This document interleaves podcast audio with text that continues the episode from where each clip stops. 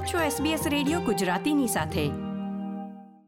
નમસ્કાર, એકવીસમી જાન્યુઆરી બે હજાર બાવીસના મુખ્ય સમાચાર આપ સાંભળી રહ્યા છો વત્સલ પટેલ પાસેથી SBS ગુજરાતી પર.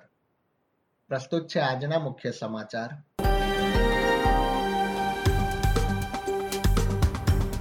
ક્વિન્સલેન્ડમાં કોવિડ નાઇન્ટીન રસીના બુસ્ટર ડોઝનો સમયગાળો ત્રણ મહિના કરવામાં આવ્યો. ન્યૂ સાઉથ વેલ્સમાં કોવિડ નાઇન્ટીનથી એક જ દિવસમાં સૌથી વધુ છેતાલીસ મૃત્યુ.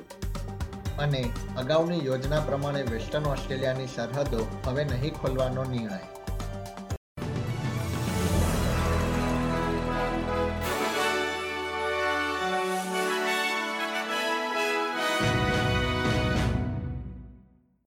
હવે સમાચાર વિગતવાર. ક્વિન્સલેન્ડ સરકારે રાજ્યના રહેવાસીઓ માટે કોવિડ નાઇન્ટીન રસીના બુસ્ટર ડોઝને લેવાની અવધિને ત્રણ મહિના કરવાનો નિર્ણય લીધો છે. રાજ્યમાં આ નિયમ ચોવીસમી જાન્યુઆરીથી લાગુ થશે. ક્વિન્સલેન્ડમાં શુક્રવારે તેર મૃત્યુ તથા કોવિડ નાઇન્ટીનના સોળ હજાર એકત્રીસ નવા ચેપ નોંધાયા હતા. મૃતકમાંથી એક વ્યક્તિએ બુસ્ટર ડોઝ પણ મેળવ્યો હતો. પ્રીમિયર અનાસ્તાશિયા પેલાશાએ જણાવ્યું છે કે ત્રીજો ડોઝ વધુ રક્ષણ આપે છે. રાજ્યમાં હાલમાં વાયરસના કારણે આઠસો પંચાવન લોકો હોસ્પિટલમાં સારવાર હેઠળ છે, જેમાંથી ચોપન ઇન્ટેન્સિવ કેરમાં છે. ન્યૂ સાઉથ વેલ્સના હન્ટર ન્યૂ ઇંગ્લેન્ડ વિસ્તારમાં કોવિડ નાઇન્ટીનનો ચેપ લાગ્યા બાદ એક બાળકનું મૃત્યુ થયું છે. રાજ્યના મુખ્ય આરોગ્ય અધિકારી ડોક્ટર કેરી ચાન્ટે જણાવ્યું હતું કે બાળકના મૃત્યુનું ચોક્કસ કારણ સ્પષ્ટ કરવા માટે કોરોનિયલ તપાસ કરવામાં આવી રહી છે.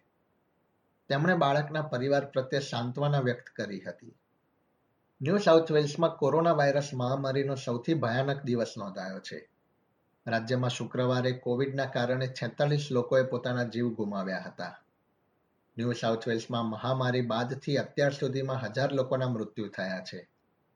જોકે શુક્રવારે હોસ્પિટલમાં દાખલ થનારા દર્દીઓની સંખ્યામાં ઘટાડો થયો હતો.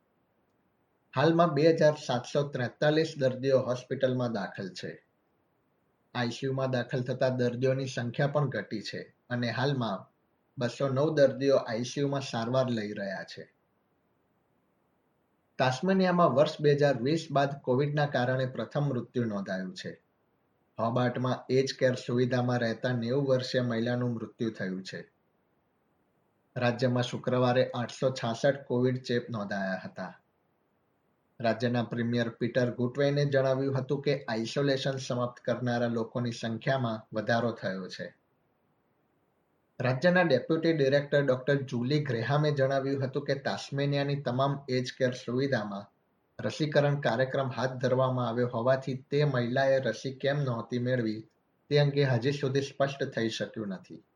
એજ કેર સુવિધામાં સત્તરમી જાન્યુઆરીએ વાયરસનું સંક્રમણ થયું હોવાની વિગતો પ્રાપ્ત થઈ છે. વિક્ટોરિયામાં શુક્રવારે અઢાર હજાર એકસો સડસઠ કોવિડ નાઇન્ટીન ચેપ નોંધાયા હતા, જેમાંથી આઠ હજાર એકસો ચુમ્માલીસ કેસ રેપિડ એન્ટીજન દ્વારા તથા દસ હજાર ત્રેવીસ કેસ પીસીઆર દ્વારા નોંધાયા હતા. વિક્ટોરિયામાં કોવિડ નાઇન્ટીનના કારણે વીસ દર્દીઓએ જીવ પણ ગુમાવ્યા હતા.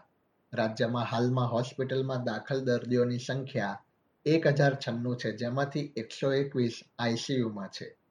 તથા ચોત્રીસ વેન્ટિલેટર પર સારવાર લઈ રહ્યા છે. બ્રિટનના વિદેશ સેક્રેટરી લીઝ ટ્રસ ઓસ્ટ્રેલિયાના વિદેશ મંત્રી મેરીસ પાઇન સાથે મંત્રણા કરવા ઓસ્ટ્રેલિયા આવી પહોંચ્યા છે. યુનાઇટેડ કિંગડમના ડિફેન્સ સેક્રેટરી બેન વેલેન્સ પણ હાલમાં રક્ષામંત્રી પીટર ડટન સાથે ઉચ્ચ સ્તરીય બેઠક માટે સિડનીમાં છે. સેક્રેટરી લીઝ ટ્રસે જણાવ્યું હતું કે તેઓ બેઠકમાં વિવિધ મુદ્દે ચર્ચા કરશે. કોવિડ નાઇન્ટીન મહામારી બાદ ઓસ્ટ્રેલિયા તથા યુનાઇટેડ કિંગડમના મંત્રીઓ વચ્ચે સૌ પ્રથમ વખત બેઠક યોજાશે. વેસ્ટર્ન ઓસ્ટ્રેલિયાના પ્રીમિયર માર્ક મેકગોવેને અગાઉ નક્કી કરેલી તારીખે રાજ્યની સરહદો ખોલવાના નિર્ણયને પરત લીધો છે.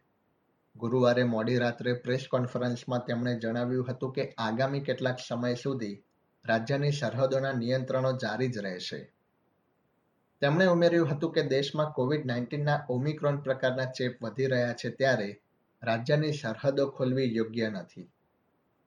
અગાઉ તેમણે રાજ્યમાં રસીના બંને ડોઝ મેળવી લેનારા લોકોની સંખ્યા નેવું ટકા થાય ત્યારે સરહદો ખોલવાની જાહેરાત કરી હતી. વેસ્ટર્ન ઓસ્ટ્રેલિયામાં રસી મેળવવા માટે લાયક નેવ્યાસી ટકા લોકોએ બંને ડોઝ મેળવી લીધા છે. જોકે પ્રીમિયરે જણાવ્યું હતું કે સરહદીય પ્રતિબંધો અમલમાં જ રહેશે અને તેને ક્યારે હળવા કરવા તે અંગે નવી તારીખની જાહેરાત કરવામાં આવશે. ઓમિક્રોનના વધતા કેસના કારણે તેમણે કડક નિર્ણયો લેવા પડ્યા હોવાનું ઉમેર્યું હતું. પ્રીમિયરના નિર્ણય બાદ ઓસ્ટ્રેલિયન મેડિકલ એસોસિએશનના વડા ડોક્ટર ઓમર ખુરશીદે તેમના નિર્ણયની ટીકા કરી છે. આંતરરાષ્ટ્રીય સમાચારોમાં ટોંગામાં જ્વાળામુખી બાદ આવેલા સુનામી પછી ત્યાંના સ્થાનિક રહેવાસીઓએ છેલ્લા અમુક દિવસ ખૂબ જ ભયાનક હતા તેમ વર્ણવ્યું છે. પેસિફિક આઇલેન્ડ દેશ ટોંગામાં ન્યૂઝીલેન્ડ તથા ઓસ્ટ્રેલિયાએ રાહત બચાવ કાર્ય માટે મદદ મોકલી છે. મેકી માફુ હાલમાં બ્રિસ્બેનમાં રહે છે, પરંતુ તેમના પરિવારના લગભગ પચાસ જેટલા સભ્યો ટોંગામાં છે. તેમણે જણાવ્યું હતું કે છેલ્લા ઘણા દિવસોથી તેઓ તેમના પરિવારજનોનો સંપર્ક કરી શક્યા નહોતા. તેમણે આ દિવસે ખૂબ જ ભયાનક હતા તેમ વર્ણવ્યું હતું. બીજી તરફ ટોંગામાં હજી પણ સંદેશા વ્યવહાર પુનઃસ્થાપિત થવામાં બે અઠવાડિયા જેટલો સમય લાગી શકે છે. ટોંગાને અન્ય દેશો સાથે જોડતા કેબલને નુકસાન થયું હોવાથી તેને રિપેર થવામાં સમય લાગી શકે છે તેમ general council of Tonga Lewis વોટરહાઉસે જણાવ્યું હતું. આ સાથે જ આજના સમાચાર સમાપ્ત થયા.